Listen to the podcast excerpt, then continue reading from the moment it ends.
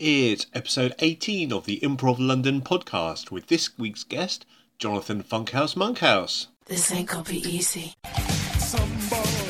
Moving around.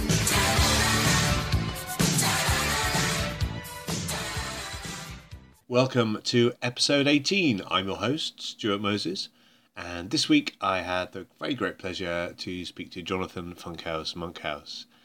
There are many, many interesting things about uh, Jonathan Funkhouse Monkhouse, and uh, one of those is his work as an improviser off stage, as well as his improvisation on stage, and uh, that gives him a, a different perspective from maybe the people we've spoken to so far. So I uh, very much enjoyed exploring that side of things, and uh, we also hear we also hear about what he would like the uh, future of the uh, London improv scene to hold.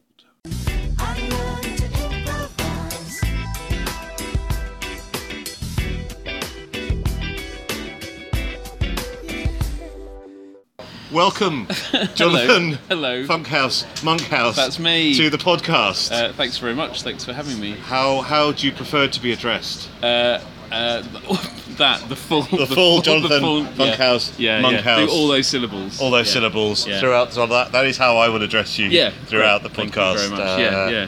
I mean, John's fine. John's fine. Okay. John's also fine. Okay. Yeah. Well, we'll, we'll see how it, we'll see how it goes. If my name comes up, we might not. It's just there's just two of us here. Um, so if you're trying to attract the attention of any particular person, Is- is uh, that- and that, that isn't me, uh, the, then um, do you find your names often used for that? There was, Like, I saw a fact rec- uh, saw a fact recently that there was it was something in the like in the 16th century or something about something crazy like 35% of British men were called John. Oh, right. Yeah, yeah. I can It believe was like such a common name. Oh well, if there was any there's any way of making me less interesting, uh, it's by giving me the same name as a third of our nation, or a third of the males of our nation. Maybe it's women as well. I don't know. Might have been a female name in the olden days. Who This uh, this podcast isn't about facts.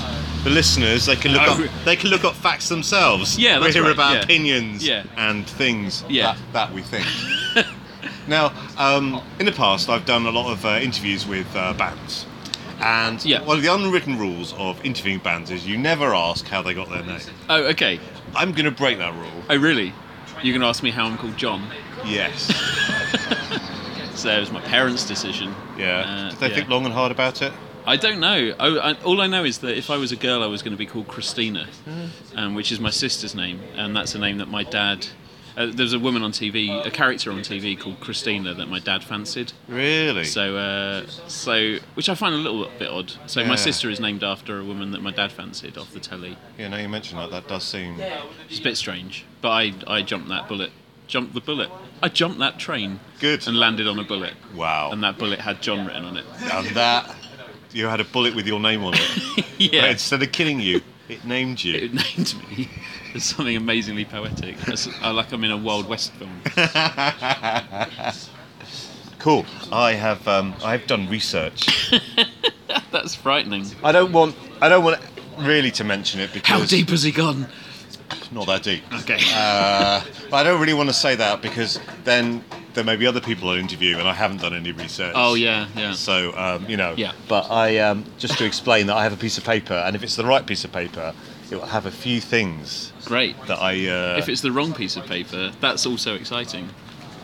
well, that's very nice You're of you to say. be like, oh, so in 1984 you were elected president of the United States of America. Wrong, wrong, Jonathan Funkhouse wrong Monkhouse. one, wrong one. There are so many in history. Yeah.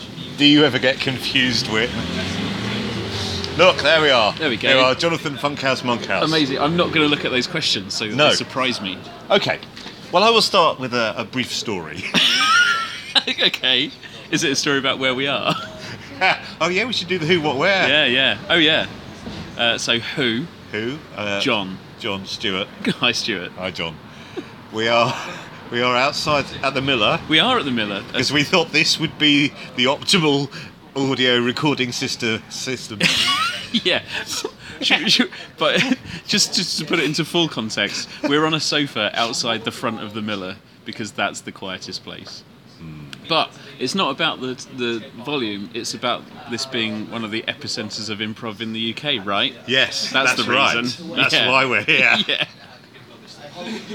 You're a man that's that can do technical things, and I admire that. Oh, thanks. Finally, some recognition. Uh, yeah. Uh, uh, yes, that's true. In particular, Yeah. I'm thinking about uh, the the doing the tech because I believe that is that the phrase you use in the business. I'm doing the tech for a show.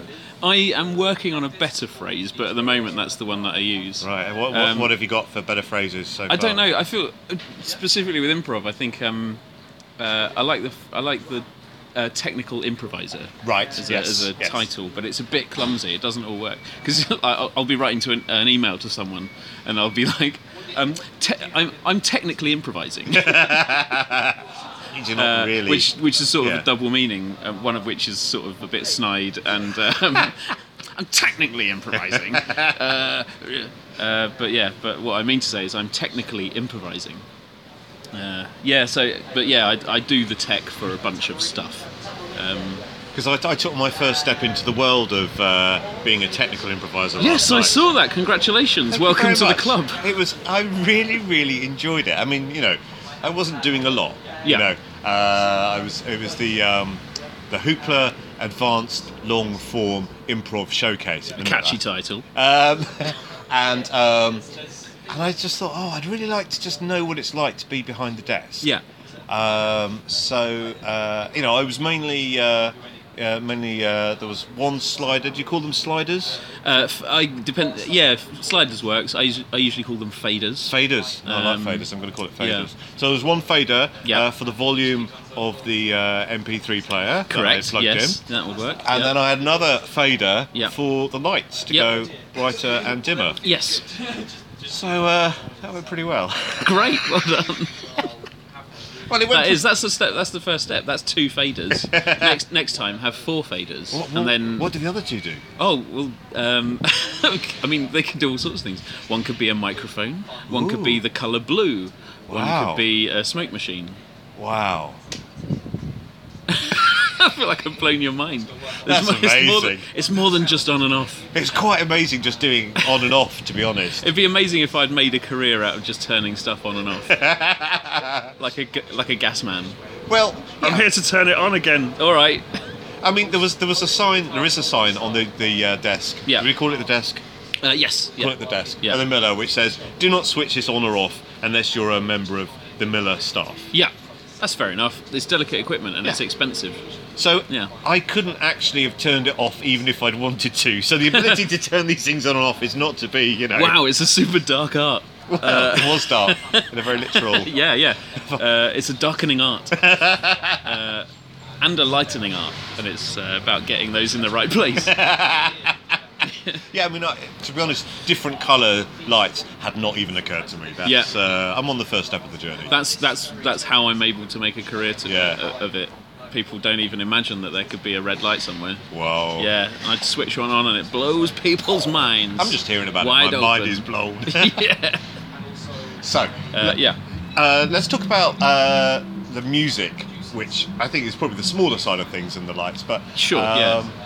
I was I was ill prepared. Right. I um, all my life I've wanted to inflict uh, music. I mean, play people Yeah. music. No, it is, is it is inflicting. That's what we call it in the business. Oh, is that- yeah, that's yeah. You inflict term. music. Yeah. Um, because uh, Katie said, "Oh, you know, you can if you know, you've got some music." I said, "Yes, I've got some music," and I just thought this.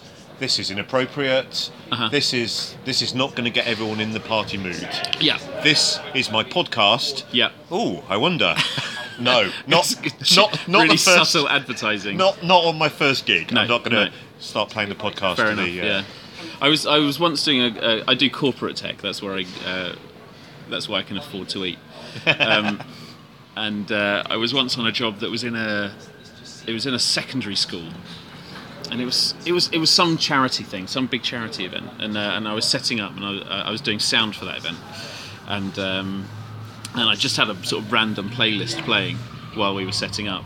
Uh, now there's a there's a there's a live show that you may or may not have seen or heard of uh, called Dirty Fan Mail, Right, no, I have which is uh, it's it's it's in, it's an incredible thing. The guy's brought out a CD, um, and it's uh, this guy whose sister was a page three model, Right. uh, and she started she got she got lots of fan mail from um, very from fans of varying levels of misogyny, um, and she used to give her fan mail to her brother, and this guy turned it into a show, which was the show was just reading out fan, this disgusting Wow. fan mail. Uh, in various different uh, uh, genres and with musical styles and stuff. Nice. Uh, now, so I was at this event. I was setting up for this event at a secondary school, and um, and let, let's just say, uh, uh, even on even on the level of dirty fan mail, this was in, inappropriate. Uh, I started belting out of the PA, and I was on the other side of a- an enormous school hall. Uh, you so- running across the room going, no! yeah, so it was, it was it was like a sentence and a half of quite foul, uh, revolting stuff uh, before I managed to get to the fader and uh, and mute the hell out of it. But um, I I don't think anyone really. It, luckily there weren't many people because we were still setting up, but Yes. it was a it was a eye opening moment. I thought, oh well, I'm going to be fired now, so that's great. So, do you have um, do you have a music always with you that you Yeah. just like? So, is it a bit like being because it's not there's no dance floor, so you're not having to keep people dancing. Sure, yeah. But yeah, what are you what are you trying to do? What's your what's your go to? What's your wham? What's your ABBA? is it wham and ABBA? Um, I, I, I don't have one actually. I sort of have a challenge, and this is this is a personal challenge which uh, is only ever noticed by very few people. Especially if I'm taking a short form short uh, show, um, or maybe if I end up taking theatre sports. Although an amazing technician called Tom Bacon is currently taking theatre sports. Uh, I love him, and uh, I, I, if he gets ill, then I will gladly do it. But um, but he's amazing. Um, I I the thing I like to do is find during a scene I will find a track that's relevant to the scene to play when I take the lights out, nice, yeah. um, which is noticed by uh, a, a fraction of a few people. And that is that. But occasionally it's noticed, and uh, and, uh, and you might get a little round of applause or something, or someone after the show will go, "Oh, it was really cool when you played."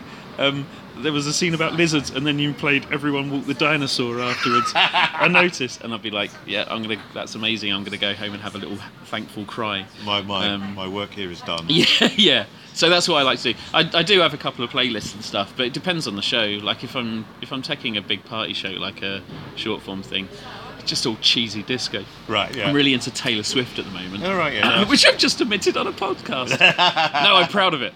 Uh, just anything like that. Um, So I can tag her when uh, I tweet yeah, about so, that so, so yeah, just make sure that the- Taylor Swift, Swift fans on she's, board. She's she's just she's running out of fans. I think she's probably think so? dipped below about twenty or thirty million Right, okay. uh, fans and on you're Twitter. thinking my so- podcast might just Yeah, I think if she, the you know, if you could just give her another couple of hundred. if Jonathan Funkhouse Monkhouse uh, likes her, then, Yeah. I- then United Improv people of London will unite behind you. Jo- John, John Monkhouse endorses Taylor Swift. You're welcome, Taylor.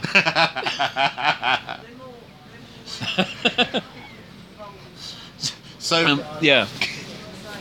so if but that, that- so if that's if you're soundtracking a short form show, but if you were doing Yeah. something long form, is that when you bust out the? Uh, Um, it totally depends. I really like creating playlists for certain shows. So we do. So Project Two, who's my main group, we do a monthly show called Geek Easy, and every every Geek Easy has a theme.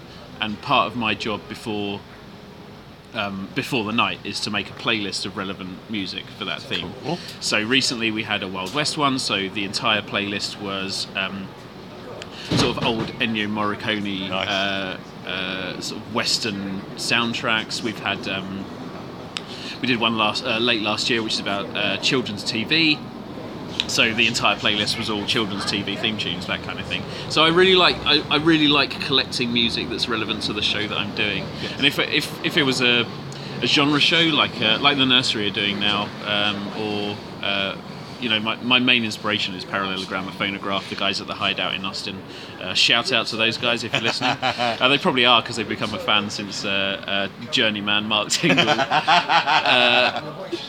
there you go, Mark. You're in. Um, if uh, because, he's such a ambassador for us now in Austin. Um, uh, Yeah, so the stuff that they do, like they have really genre specific shows, and I really like making a playlist. It's, it's all part of the theatre as far as I'm concerned, of, uh, of walking into a venue and, and ev- everything from the moment you walk through the door. Uh, it, it's possible to make that support the show that's about to happen. Yes, I'm really interested in that sort of production side of Yeah. things, of just, you know, of, of that little bit. That's kind of why I wanted to do it last night because I wanted to just even have the idea of what can we do that's just going to make this feel a little bit more magical, a little bit more special. Yeah, yeah, and I love that. I, I you know, I, I come from a sort of quite theatrical background as well, um, and and working on like I uh, teching for sketch shows and stuff. That's really become part of it as well. Like Yeah. um, uh, uh, specifically, uh, Massive Dad when I was teching for their show last year. Um, they had this kind of underlying Tron theme uh, throughout the entire. It's a sketch show, but it had it was kind of held together by this sort of loose Tron electro theme type stuff. So all the music, all you know, as much as possible, the um, between music of the sketches and stuff all became like Daft Punk, Tron, uh, like electro, like big, and, and, and to create the party atmosphere as well Yeah.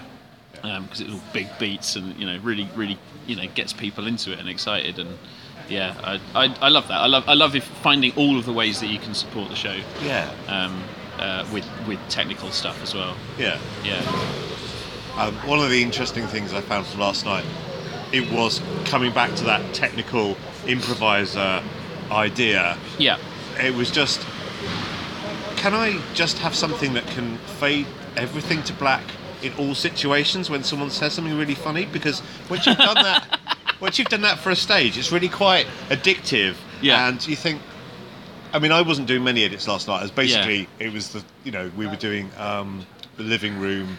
And, Okay, yeah. Um, so it was basically after about 20 minutes, I'm Yeah. waiting for the big laugh just to fade it out. At the Yeah. end. So, uh, which was perfect for my first time. But it was like sure yeah yeah I I was engaging with the show in a different way Yeah. from being on stage as part of the action or even being part of the audience. It was a weird middle ground. I yeah liked. I guess yeah it kind of is because you're not you're not always second guess like not uh, when you're on stage you're sometimes second guessing or you're trying to see ahead.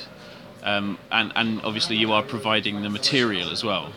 Uh, and that's less of a job when you're doing the tech. Although I'm sort of pushing for it to be more a job of Yeah. the technician as well. I think that bec- because you can if you're in a in a well-equipped theatre that's got good lighting like uh, doing showstoppers we were always in big theatres. We had a really big lighting rig um, with loads and loads of options um, so you're you're when you've got that available to you oh and when I'm doing Austentatious um, I'm sure we were going to go into that at some point um, if, if you're in, if you're in a big venue and you've got lots of different lights and effects and stuff that you can use. You can actually make offers to the people on stage as well.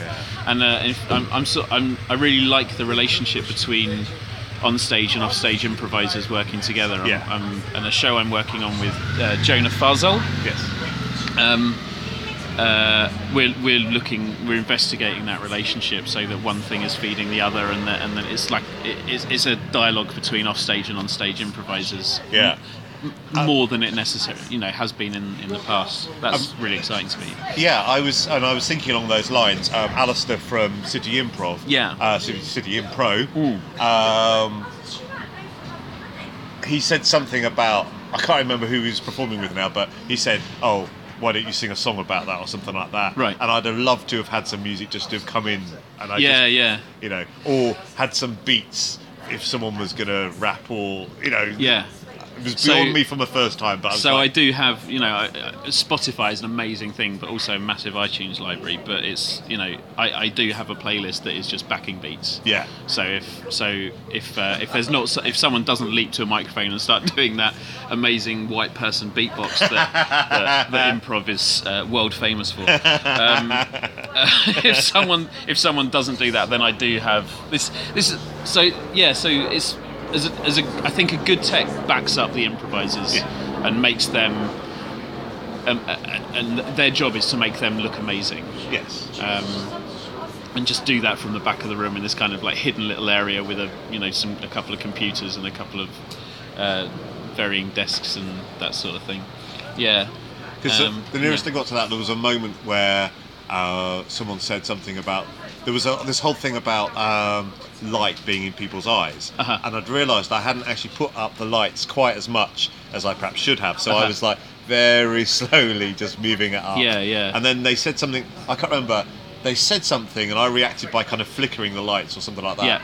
Um, it was like I thought, I'm, um, you know, there's so much more I can do, but this kind of feels like, you know, Yeah, yeah. When you, when you- I mean, I am, I'm by far not the most uh, dexterous lighting improviser out there. Um, I would say uh, there's uh, Damien Robinson is uh, Rob, Damien Robertson. Sorry, that car was interrupting me.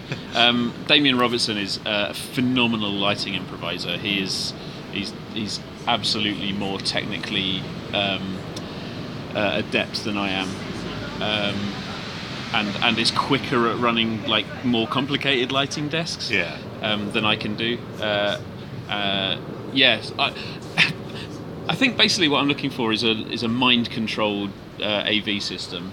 nice. Uh, yeah, I think that's, so, that's, so that's that reasonable. if I think of something, then uh, then the music plays, the lights go to that, and then and also uh, it immediately downloads a suitable video from YouTube and plays that on a massive screen. nice, yeah. Uh, that would that would be the perfect. I mean, uh, I would- would be the perfect I So I so that so I, I can react as a technician as quickly as uh, an onstage improviser can react Yes. with, with with their mouth. yes, yes. Yeah, that that would be ideal. I think we're a way off that. I mean, I, you know, they've already done it with the fighter jets, and uh, Yeah, they're working. I mean, it's maybe it's not so far off. Yeah, I mean, I just think they've got their priorities wrong because Yeah.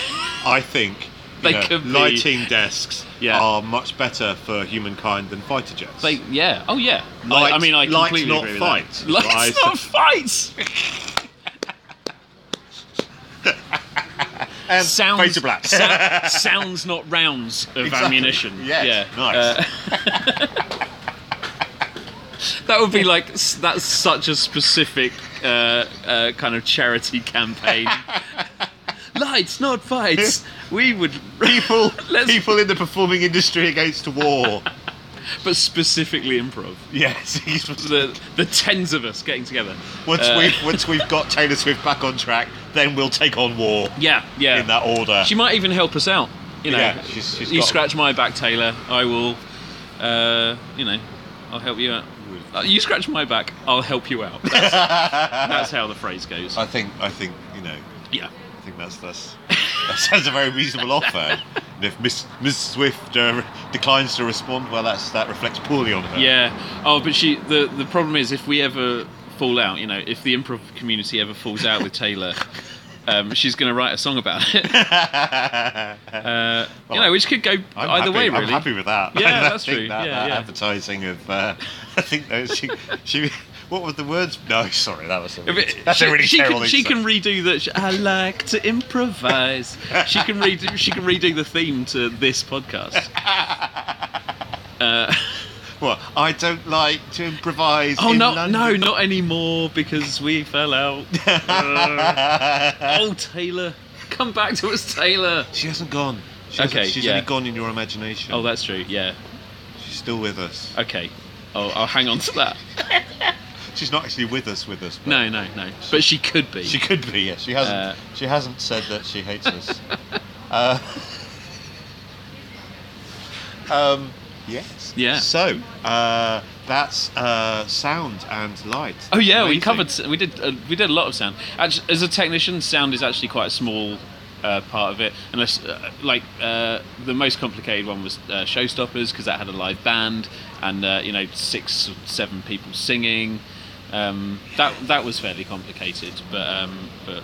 Uh, but generally, sound is sound so far has been quite a small part of Yeah. um, of improv. Um, yeah, and the, the show I'm jo- doing with Jonah is, is called, will be called Wired, uh, with an amazing cast, um, um, uh, and that will be looking at that and seeing how we can make it bigger. Yeah. Oh, we, oh, we have talked about lighting as well, uh, a little bit. Yeah, lighting's way more important uh, currently in uh, improv Yeah. um, because it is it's it's helping with the where. Yes. If you know if, if people are in a cave, you make the lights blue. standard, guys.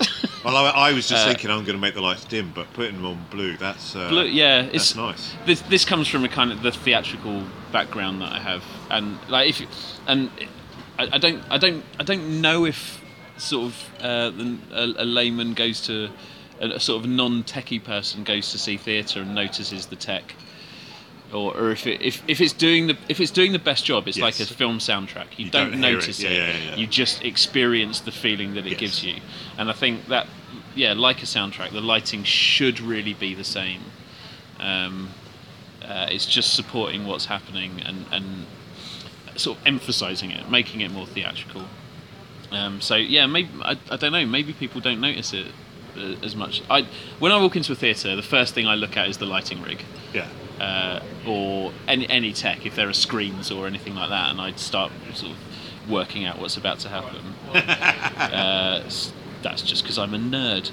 Um, uh, yeah, so that's so that, so that's it. It's about supporting what's happening on stage. That, that that's the thing that the audience is looking at. So you just help that out as much as possible.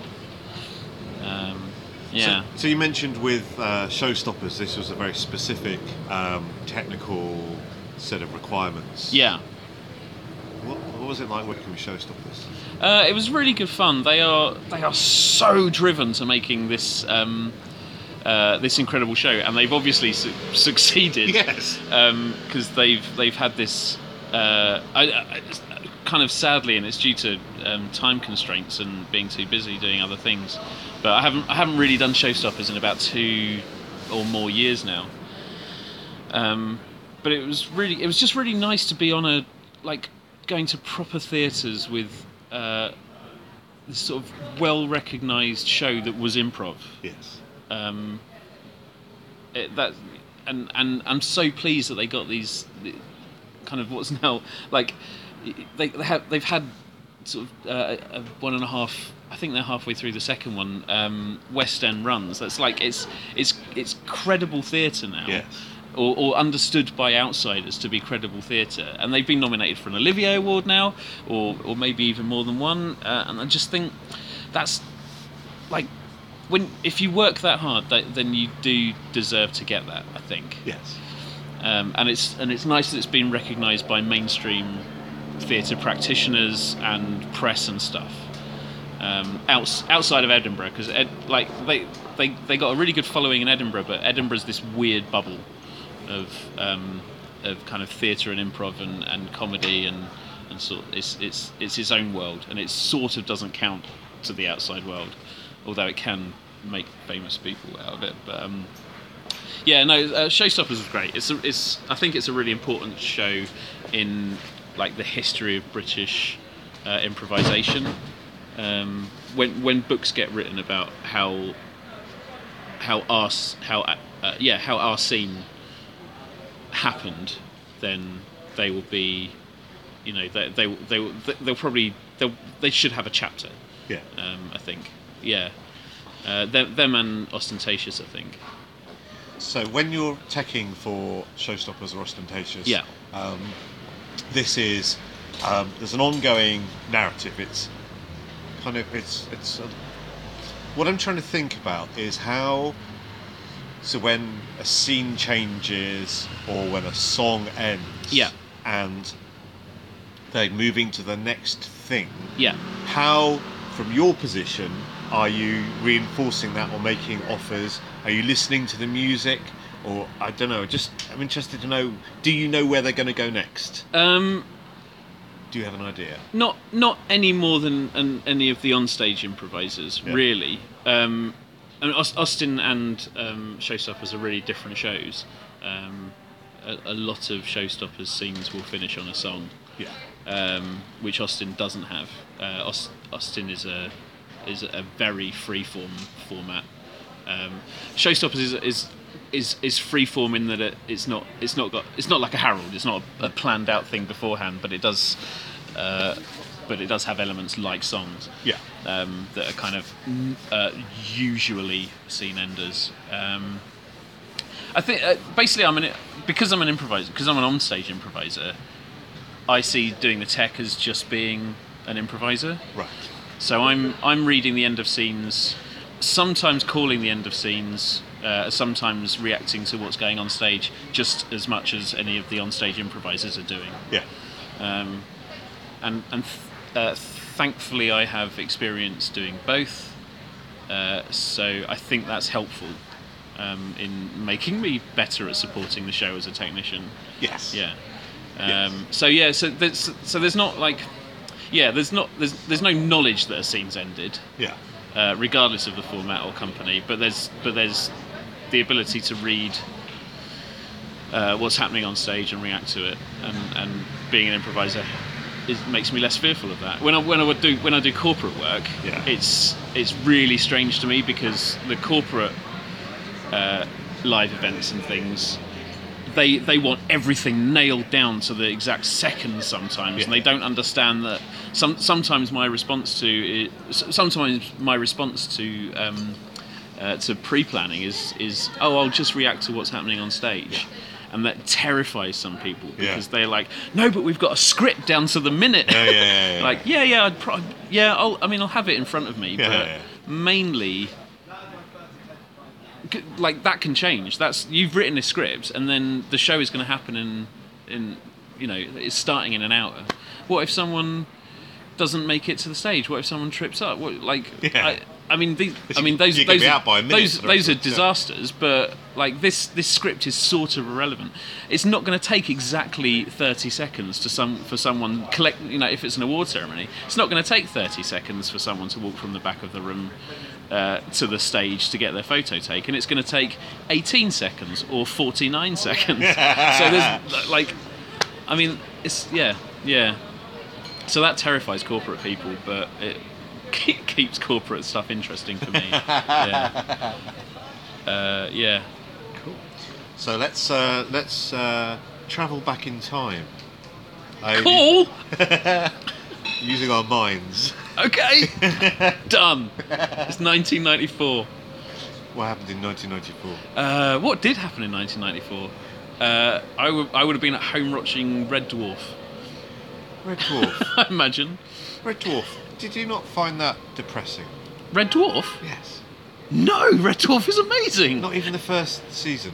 There are No! these people trapped in this. They're the last people in the world, and they just irritate each other. And it's like, is that not hell? Um, I, mean, suppose I'm the not ir- saying I'm such. the but- irritating thing, yeah, but like that's sort of my dream. Imagine being the, one of the last four beings. That would be cool. There's a lot of rubbish beings. there is It'd be that- great if there were less. That's that, that, that's my terrible Nazi. Um, we should have less people. Um, no, oh no, I love Red Dwarf. Um, I, I- sort of like that. I like that they were pioneers in their own way. Uh, they were the the first peop- characters? yeah, the characters. Yeah. Red Dwarf was great because I wasn't allowed to watch a lot of TV as a kid because my parents thought it was super offensive uh, and were, were really uh, touchy about that kind of thing. But they were perfectly happy for me to watch Red Dwarf. How we watched strange. Red Dwarf as a family. Wow. That was a family show in my house. Despite Wow. I wasn't allowed to watch uh, Doctor Who because it was too scary. I wasn't allowed to watch. Um, oh, I, you know, a whole bunch of stuff. the two, our two family shows uh, were Red Dwarf and Men Behaving Badly. Wow. That's uh. They are not suitable for nine-year-olds. No. Uh, Although when you're nine, you take different things from it that yeah, absolutely. you know. yeah, You see it in a different way. yeah. Oh, that's true. So Um, but you know, weird. yeah. Uh, and bottom, bottom was the other thing. I had um, I had bad experience with uh, Red Dwarf. Just Oh, I'm sorry. No, it's just, it's Did you watch it like out of order? Uh, no, not so much. Okay, so, so first of all, someone described it the first season to me as being like Hitchhiker's Guide to the Galaxy, Okay. and I thought this isn't anything like Hitchhiker's Guide, Hitchhiker's Guide Mm. to the Galaxy. I mean, I suppose it's more like Hitchhikers than some things. but Yeah. it's still yeah. not. yeah. Yeah, I mean, it's more like that than No, yeah, Coronation yeah. Street or If, if whatever. you have a great love of Hitchhiker's Guide, then you're waiting for towels and Vol- towels and vogons, I suppose, and uh, and dolphins. like, it's not as it's yeah. Yeah, no, it, yeah. So- I can see why they said it, but I also Yeah. can see why it's completely wrong. Yeah. Um, and uh, also, uh, oh, this is. I've, I've started now, so I'll finish. Yeah. This is not. This is not going to be the highlight of uh, the interview. Um, it was when we were talking about Taylor Swift, wasn't it? Well, yeah, I think we peaked the peak then. um, We can find another peak. Taylor, We'll Taylor, okay. Taylor, come and save us. No, but I think it's important to have those bits which aren't as good. We're just going to push through them. I'm just going to finish saying this thing now, and then, yeah. Uh, No, you could be onto something. Yeah. well, I'm not really because it's a very personal uh, experience of uh, Red Dwarf. But Sure. uh, when I was at university, I ran the Film Society. Yeah. Um, and my friend, my friend Mark, uh, would never come to any of my film showings because it was on the same night as Red Dwarf, and he wanted to stay at home and watch Red Dwarf, and that No annoyed me. wonder. no wonder. There's there's like a post-traumatic stress disorder thing. Just really annoyed me. Oh God. Those well- are, neither of those are good reasons not to like Red Dwarf. I do concede that. Well, well, I don't know. Yeah, it's you know, it's the it's the emotion that is attached to that series. Mark, if you're out there, like con- get in contact, say sorry, and fine. this and then Stuart can enjoy Red Dwarf It again. was in, it was in a you know it was in times before you know we could record. No, we could record things. I don't know why he didn't record it. I don't think- I just don't think he wanted to come to my film society meeting. Mark, forget it. Don't get in touch. You're an asshole. oh, never mind. We're travelling Uh, back in time. Yeah. Oh yeah. Uh, perhaps move a bit forward beyond 1994 Yeah. to 2001. Oh. Oh, you. what happened in so- 2001? I don't mean the film because that just happens Uh, very slowly. As, a lot, not much happens very slowly. Uh, Do so- you like 2001, the Uh, film? Do you know what? It's not as much as I should, being a sci-fi nerd. Um, I think it's a little self-indulgent and nowhere near as good as his other movies. Um, there's elements I like to it, like about it, um, but yeah, no, I don't think it's as great as everyone says. What and about I've never that- listened to it with a Pink Floyd vinyl, so uh, I don't really know. I don't really know if it's fully. Uh, I think that's part of what you have to do. Is it is, is that right? Is it listen? You watched 2001 with Pink Floyd, Well, I Dark think- Side of the Moon on, I think or is that Wizard of Oz? it's Wizard of Oz. Oh, I- okay. I mean, I was just thinking you had this rule about any film. You just like put, put Dark. You just really love Dark Side of the Moon.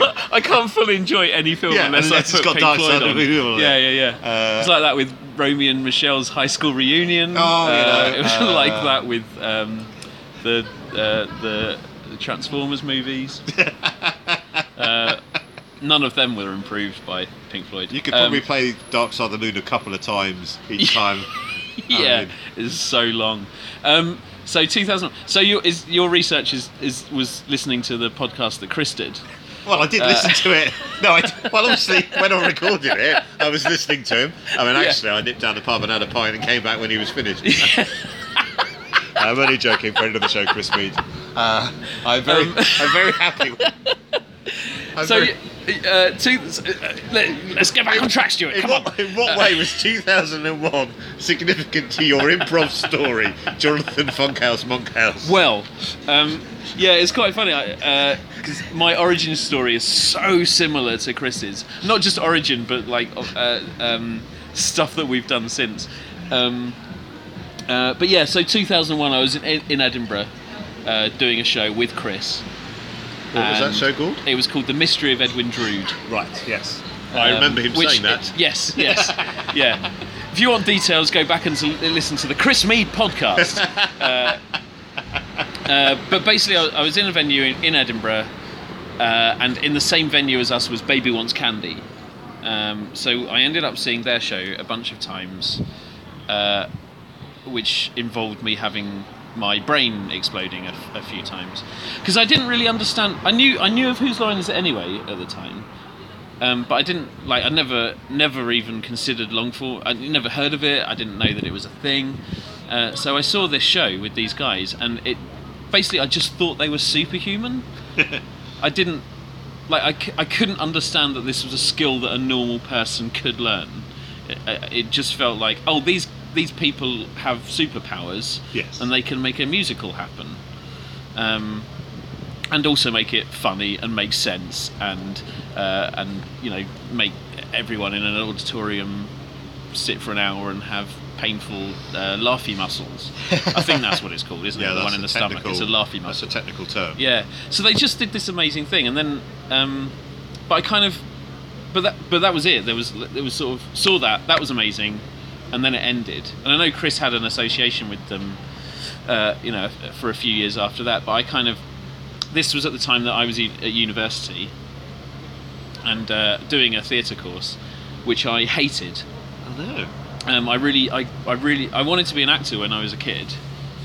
Um, so I went to university and did theatre, and then my theatre course I did not enjoy, uh, and vowed to never go on stage again. Wow. But it did make me discover the offstage stuff. So I ended Right. up doing set design and lighting design and sound design for uh, everyone else in my year. Uh, I'm really loving that, and that's how I got into technical stuff. Yeah. Um, so I, I basically vowed never to go on stage again, and didn't for seven years or something until uh, uh, uh, Chris and Nikki Kidner dragged me to uh, it, what what turned out to be a Hoopla improv drop-in Yeah. work, uh, workshop run by Steve. Uh, Steve Roe uh, at Hoopla Steve uh, on Twitter. Um, No.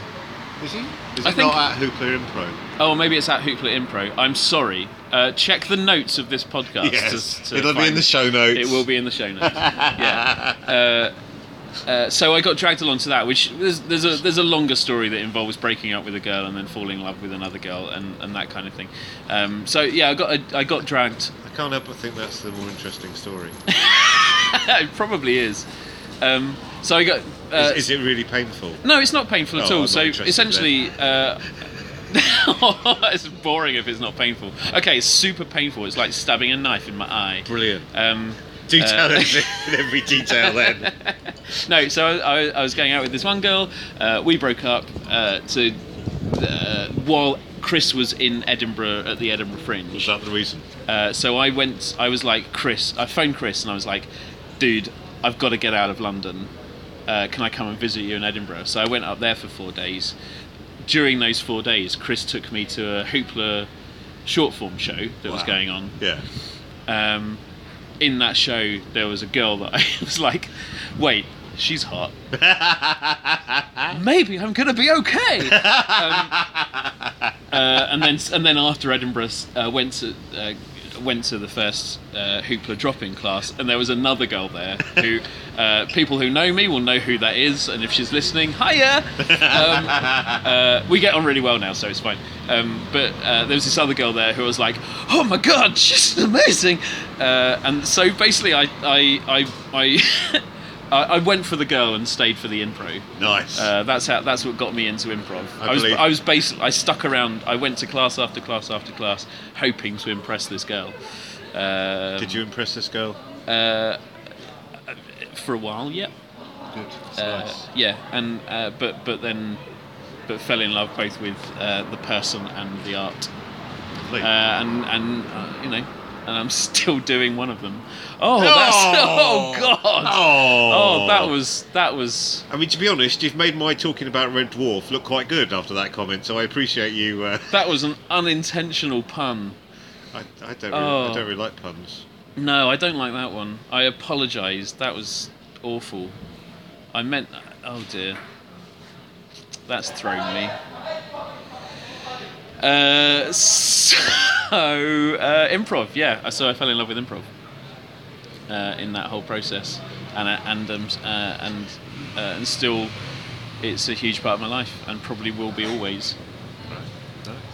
Uh, although it has improv has actually weirdly improv has led me to enjoy other art and comedy forms. Really? A lot of people, I think, a lot of people come into it where they are. There's definitely like a, a, a bunch of stand-ups and a bunch of uh, sketch comedians and probably a bunch of sort of more theatrical actors and stuff who are now coming into improv as a device to help them with their with their existing art form Yes. for me, like I said, I was out of it for eight years, seven or eight years. Um, fell in love with improv, and now that's got me into uh, uh, into the world of character sketch um, uh, and and theatre. So I've uh, now I'm involved with you know a bunch of uh, amazing comedians and sketch artists and uh, and theatrical people who uh, are really like the, the top of their game. But I've come into it from improv because Yeah. that was it was it, that it, it all came through Cariad. Right. Yes. uh, the uh, the incredible Cariad Lloyd, uh, have you? uh, who, sorry. So I was just saying, have you listened to our interview with Richard Herring? Yes, yeah, amazing. She's such a good ambassador for improv, I think, in in the sort of the world of mainstream comedy. Um, she's she's really, you know, uh, got her got a foot comfortably in those both in both of those places. Um, but she, but I was up in Edinburgh some some years later after my big empty uh, uh, culturalist void, um, uh, uh, doing a uh, a month run in Edinburgh with uh, Music Box, and I knew I was going up with Music Box, and uh, I and Cariad on Twitter had basically said, "Oh, I need a technician for my solo show that I'm doing." And I'd seen Cariad on stage, and I was just like, "Well, I don't, I didn't know her. Yeah, I'd yeah. never met her or anything. Yeah. I'd just seen her on stage and thought she was brilliant."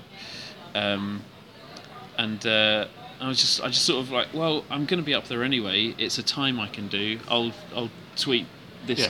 Person back, um, and ended up taking her, her first solo show, which is the one that got her the the Foster's nomination, Yeah. um, and all the you know recognition that she deserves. Um, so I ended up, yeah, just teching this show and getting to know her and becoming friends with her, and then that that that is the exact moment that's led to me now teching for an enormous list of just amazing, like top of their game, incredible improvisers and improvisers and comedians. Um, and why I go back to Edinburgh every year and tech a stupid amount of shows Yeah. just because I love it. I love I love the people. I love I love seeing the process, um, and, and being involved in uh, for some shows in the process of creating these amazing shows. Going up to Edinburgh and supporting those shows, whether they're improv or, or some other kind of um, uh, comedy, and uh, and just yeah, just I, I, I love it. I absolutely love it. I, I, I love uh, teching comedy and improv as much as I love performing comedy and improv, um, which is a really nice place to be. Yes. Uh, How do you stay sane in Edinburgh doing all this stuff? I don't think there's any point in uh, trying to give you the impression that I do say stay sane in Edinburgh. Um, it's it can it can be quite a, a roller coaster ride, uh, Edinburgh, but I'm, I am lucky because I'm not because most of the time I do go up and do my own shows as as a performer. Um, but m- most of my Edinburgh time is supporting other people's shows, and and in that regard, I end up because I'm not I'm, I'm not up there to sell. I'm not selling myself. I'm not out there flyering. I'm not. Uh, for me, necessarily, there isn't as much of a worry about how many tickets I sell, or tickets that show sells. Um, in terms of the financial side of things, which is obviously a really wearing part of Edinburgh, I, I do care about ticket sales because I care about the people on stage. Yeah. So I know that if they have a, a, a smaller audience, that it's going to be a harder show for them. Um, and that distresses me because I do because I do care about the people that I tech for. I've, I have I have a hundred percent hit rate in enjoying the company of the people that I uh, am do, am teching for an Edinburgh show for. Yeah. I, I've I've yet to meet and tech for a, uh, an Edinburgh show where I thought the person was an asshole. Right. So, and maybe that maybe I'm lucky, or maybe just there are not many assholes. I'm sure there are a lot of assholes. uh, The thing yeah. is, though, you don't want to annoy the tech. You don't don't annoy the tech. Yes, they've got Buy the lot. tech a drink, guys. Espresso martini, please, to keep me awake for the next show. Uh, yeah. Uh, no, and I, but I, I love it. People, people ask me. Uh, there's, there's there's one question I get asked quite a lot, which is um, about getting bored of shows. Do you uh, do you get bored of shows? No, I don't. nice. Um, and I think this is partly because because I do enjoy the the the company and the skills of the people that I tech for. But like people like um, uh, Sara Pascoe is a really interesting one because she is she writes a show almost kind of word for word. And she is an incredible performer that she she performs that show. Unless she's made a conscious decision i think to change a joke or a delivery or something like that. Uh, her show is almost like like uh, uh, so accurate 20, you know 25 shows in a row um, and just does it absolutely perfectly to this the, the show that she's written and created. And she, I mean, she's. A, I I'm not a huge fan of stand up, but Sara Pascoe is an exception because she's she's so clever. She, she, um, uh, she she puts jokes in between jokes, and I think uh, if you're an audience who's only seen the show one time, that it's so dense with so dense with uh, uh, information and, and jokes and and, and one-liners in between other stuff. It's so dense. I, th- I feel like sometimes you need to see a show more than once to see it all, like everything that it's got. Yeah.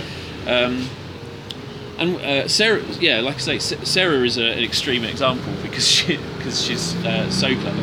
But then with, with Sara's show, I, I could I could take the show twenty times in a row, and on the twentieth performance, I would notice another joke. Yeah. Be like, how have I not seen that? I've got a, like I've almost got a script in front of me that I'm following following almost word for word to to to get make sure my cues are on time and that sort of thing. And uh, and I'm still still noticing Yeah. though, like these little kind of uh, bits that she's inserted in between other bits. Yeah, she's extraordinary though. I don't I don't know if that's the thing that a lot of stand-ups do because I don't I don't tech for stand-up. Stand-up doesn't require a technician most of the time because it's frequently a person with a microphone. Yeah. Uh, That's the standard. yeah, li- lights go on, they talk for an hour, then the lights go off um, with a bit of music. Uh, the, the reason I did ended up teching for Sara was uh, was a year she did. It was a show called Sara Sara Pascoe the musical, All right. uh, and it had a lot uh, within the within what is essentially a stand-up routine. It had uh, songs with, that some some were her playing guitar and some were live backing tracks, and they had to be kind of Yeah. uh, absolutely spot on in a sentence for it to work. Oh, right, yeah, a yeah. sentence would become a song and then stop being a song and, be, and resume the sentence. She's so clever. She's so clever. um, yeah, so that's that's why I ended up taking her show for a few years. Um, yeah, she was amazing. Um, I forget what I was saying. Oh, it was about getting bored of shows. No, I don't. bec- I think because part of it um, is because I love the people, um, and I think they are good. Uh, uh, so that I get I get to see an amazing comedy show every day, uh, or seven or eight, depending on what year of Edinburgh it is. but also, but uh, a lot of the people I work with also are looking into the improv part of things as well. So uh, teching shows like uh, Massive Dad, I think they've all. Yeah, I think all, all three of them have now uh, delved into the world of improv. Uh, Lazy Susan, they all have. Um, when I'm teching for people like solo shows like uh, Cariad or Rachel, um, you know, th- these are all people who have improv things. So there's there's this kind of beautiful thing that I get to see when they deviate from uh, what they've scripted or what they've written, Yeah. Um, and that's that's just a really fun part for me. Uh, to, to see them when, when when they love their show or when they're comfortable with their show so much that they can uh, jump out of the show that they've written Yeah. and that that's just lovely I, I love being there for that I love Yeah. seeing that you know like like improv um, uh, that performance is the only time that that gets seen Yes. It does happen sometimes in scripted comedy as well, Yeah. where that perform that performance is the only time that uh, one of the audience members was a four-year-old child who bought a balloon that blew up, that exploded halfway through the show, and that led to Yeah. the next ten minutes or whatever. um, that that that improv show is the only show where um, a magpie emerged from nowhere and attacked me, the technician. uh, yeah, that sort of thing. That did happen in a show in Edinburgh. That happened That's one of my favourite stories about him. because some people tell me these things, and I'm like, "Oh, did that really happen?" They went, "No." No, I was attacked by a You were magpie attacked by a during an magpie? during an Austentatious show. You were heckled. yes, the ultimate heckle. Um, If, yeah. if, if, if, if birds are turning on you, that is a criticism. so it was a it was a um, uh, it was uh, it was a show at the counting house where the technic tech desk was next to the stage at the front of the room, and I was I sat at the side of the stage watching the show, and towards the end of a show, a show which had included a lot of um, uh, uh, uh, like game hunting. I think uh, Graham and Andy, I think it was, were two characters who, who hunted game throughout the show. So they were they were doing a lot of scenes where they Yeah. had shotguns shooting birds out of the sky. And in almost the last scene, which was I think it was a wedding uh, between two of the characters. Um, I was watching the watching this scene happen, and I was just suddenly aware of the entire audience going, and then a split second later, it- like I didn't know what the fuck was going on, uh, but I was being attacked by a magpie. Wow. Yeah, it was sort of flapping all around. Me. I've got a bit of a bird phobia or whatever. Well, if you didn't, um, you do now. Yeah, yeah. So I, I leapt from the tech desk onto the stage in front of the audience. Um, Which I imagine with kind of sort of slightly hyperventilating. um, and then the cellist Carol, um, uh, who is sort of like this. uh, She she does a lot of she she's a, a naturist. Is that the right one? She's not naked. A naturalist. Na- yes, she's a naturalist. Um, uh, was able to sort of go and grab the magpie and then took it outside uh, and let it and let it free. But this this magpie must have been in the room for like an hour and a half before it made itself. No, just sitting behind a curtain or something. Waiting before for it its, uh, decided to the, for its cue. decided for the final scene to just like- swoop over the heads of the audience. I'm going to save Uh, it. I'm going to save it. I've only got one entrance. I'm going to save it for the big scene at the end. I'm not going to waste it early yeah, on. yeah, it had an eye for theatrics. Those magpies, they're such Divas. such, such broad treasures. Yeah. Um, yeah, that was cool. That's one of my that's one of my most enjoyable improv stories. The other is when I uh, seduced an MP. Uh, I, d- I d- I've got to get this in. Um, so otherwise, otherwise, otherwise the podcast will be over, and I'll be sad not to say it. So I was, um, it's uh, uh, so there's uh, I was over in Edmonton in Canada doing the 50-hour improvathon, performing. Um, and uh, it was the the setting of the the the improvathon was the Canadian general election, which was you know a, a few days off happening. This is when you know the, the most recent one when Justin Trudeau was elected. Um, so the setting was the election. I played Donald Trump um, because I didn't know anything about Canadian politics. Um, and uh, but I, I, I could put a Donald Trump cons- costume together, so I ended up playing Donald Trump for 50 hours the, the the MP for Edmonton is a this incredible woman called Linda Duncan, and uh, and, and she's the um, the NDP uh, MP. She's she's basically like in charge of Edmonton, the city. But she's this amazing woman, and she clay, she came and played in the show. Uh, she's she's really supportive of the arts and stuff because because they do that in Canada. Um, they they Well have done, Canada. they Well they have politicians that care about that sort of thing um, in charge. Um, so she came and played for a shift. She was in the show for two hours, and uh, so which, which two hours? it was. I don't. I can't remember exactly. It was. A, it was around hour forty-ish, I think. Um, and uh, and my my Donald Trump character had become the sort of Lothario, so it had dated quite a few of the other characters. um, so so Dana Andersen, um, the director, put me as Donald Trump in a bar with Linda Duncan. And uh, I ended up we we dis- we discovered in the previous uh, episode that I had an illeg- Ill- illegitimate daughter uh, f- from an unknown woman. Um, so I was like, "This is perfect." Uh, so I uh, so I basically uh, said to in, in in the scene I said, "Oh, our, our daughter." The first my, the first line of the scene was, "Our daughter's been asking about you." um, uh, which is probably the line that has got most reaction of anything I've ever done on stage because the audience went fucking mental.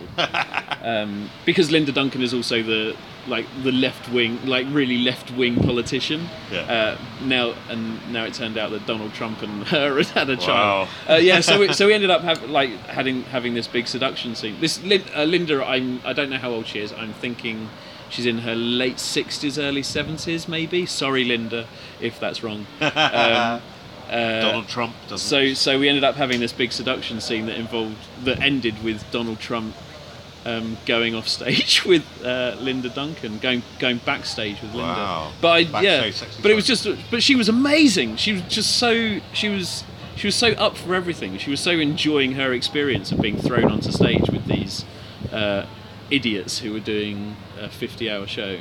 So, Uh, so what, yeah, is, what, is, what, what is uh, what is your seduction technique through the filter of Donald Trump? Obviously, that's they're not the same person? God, I can't remember. It was about hour forty. I mean, you Um, know, just- it's definitely not something I've uh, done in real life, um, It's all right. uh, or managed in real life. Um, you know, just some of our some of the listeners, you know, might like to have a few tips. some dating tips Some from dating Donald tips. Trump. uh, I think I think genuinely, if they if if Donald Trump was doing dating tips, it would be like assume that they're into you. Uh, make in fact make a huge series of ass- assumptions. Uh, I've that got aren't people. based on I've got fact. Yeah. people that that are, that are telling me you're enemy. Yeah, I, uh, Puerto Ricans are really into. They're not Donald. They hate you. You're a terrible racist. Uh, uh, yeah, I think I, main, mainly I think, and this, yeah, mainly I think I guess Donald would seduce people by assuming that they're already seduced. Right. Um, yeah, I can't remember the specifics of the scene, but I do remember being like, uh, uh, just being, just being like, in, uh, sort of enchanted by this woman who was, you know, she's a high level MP, but she's absolutely like, no, I'm gonna get stuck into this. This is really fun, and she, yeah, she was amazing. She was amazing. Uh, it was, it was a lot of fun. Yeah, Sounds amazing. yeah. Uh, good for her. Cool. Right. So, big finale, big question. Sure. Big big last question. All right. Um, so, we love improv. Improv is amazing. We do. we love improv. Lights. we love the technical side of improv. We love it all. Yeah. So, what would you like to see more of in the improv world? If you were made king of improv, Uh, I uh, two things I think, um, which are quite connected. One is more variety. I think, and th- that does sound a little bit snide, but I, d- I definitely don't mean it to.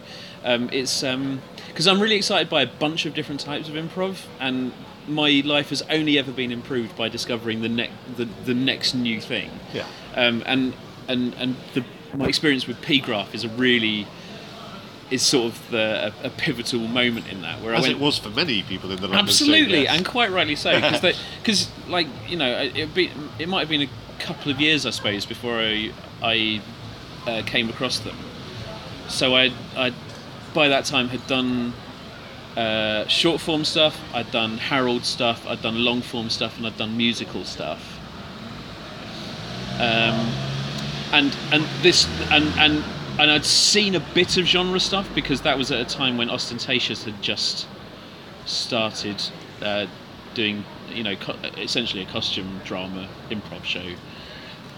So and then I bumped into this group who uh, the first uh, uh, they were doing they were doing a four show uh, circle. They were doing four shows in Edinburgh, but alternating. And the first one I saw, they did a Grim Fairy Tales show, which was just brilliant, and they were so accomplished and so comfortable on stage doing this art form that I hadn't. I don't think at that point, you know, this is seven or eight years ago. I don't think at, at that point I'd seen a group so comfortable on stage doing this totally unpredictable art form. So I saw them the first night. uh, Saw them do the Grim Fairy Tale thing, and I was like, right, I've got to go. And, and at the end of the show, they were like, "Thanks very much. Um, we're we're doing uh, one of our other shows tomorrow, and then we're cycling these shows." So the next show, I saw, I went back the next day and saw them do. I think the next show was uh, show that they do called Villainy, which is uh, where they play for scares instead of laughs, and they Alright. and they look they really hunt for kind of dark, gruesome material in their improv. Wow. And up until that point, all improv had been comedy Yeah. for me. Uh, and they were really mining stuff that wasn't comedy, which was so unusual. And then I went back the next day, and they did um, a format. I can't remember the name of that format, but it's uh, it's a '50s screwball comedy Right. thing. And each time they were they they had costumes for that show, and each show was different in in various ways, both in terms of the format and the way that they told stories. Um, and it was it was four people who were so in sync with each other, and that and that was really a step change for me because improv stopped improv stopped being just comedy then and became uh, and the and it opened up the options of theatre as well. So I think so. So one of the things I want to see more of is more variety in exploring other things that improv can do. I think we've started doing that in London, and they've started doing that in places like uh, uh, I was in Bristol last week and saw Murder She Didn't Write. Oh, yeah. uh, the guys that Brit, which is just just such a good show. Yes. Um, um, and the, so I think people are exploring what else improv can do, but I'd like to see more of that because um, that excites me. Uh, and the other thing I, which is sort of related, is um, I'd like to see more association between the different schools of thought. Oh yeah. So we've now got, I, I guess, four major schools in London, school or schools of thought in London: Mon- Monkey Toast, Free Association, Nursery, Hoopla, and I suppose the May, the Maydays are doing bits and pieces up here as well, although they're concentrated in Brighton. I'd, I'd like to see more integration. I I think what I'd really love to see is a big improv festival happen in London. Um, that all of those schools take part in, so that because I, I think there are probably there are probably students of say Monkey Toast who might not be aware that Hoopla exists, or might not be aware that uh, uh, you know uh, people in the FA might only see that style of comedy or that style of improv, uh, and uh, and maybe missing out on uh, narrative improv or something. Uh, and I think like we all benefit by sharing these ideas Yes. um, and I, so I'd love to see more, yeah, more cross pollination, I suppose, and more encouragement of that by each of the schools. I think Steve's very good at that Yeah. uh, at Hoopla. I think he's he's really good at uh, uh, encouraging people to seek out uh, new styles and new civilizations, uh, and to boldly go where no improviser has gone before. Yes. Um, yeah, uh, but I don't think that's commonplace, and I'd like to see more of that. I get really excited by by other people's styles, styles that doesn't. I like going. I really like going to see shows that don't get me off as a performer, but get me off as a member of the audience. oh right. Yeah. yeah. And or, or or or even shows that don't get me off as a member of the audience, but I can appreciate that. Um, that they that they've worked on it and that it does appeal to a lot of people and that it is clever.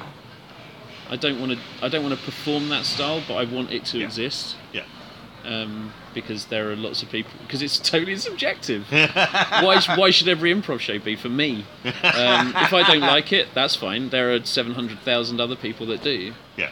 Um, so yeah, I think that's that. I'd like more encouragement of going to seek out other improv, being uh, part of it. Yeah, I guess.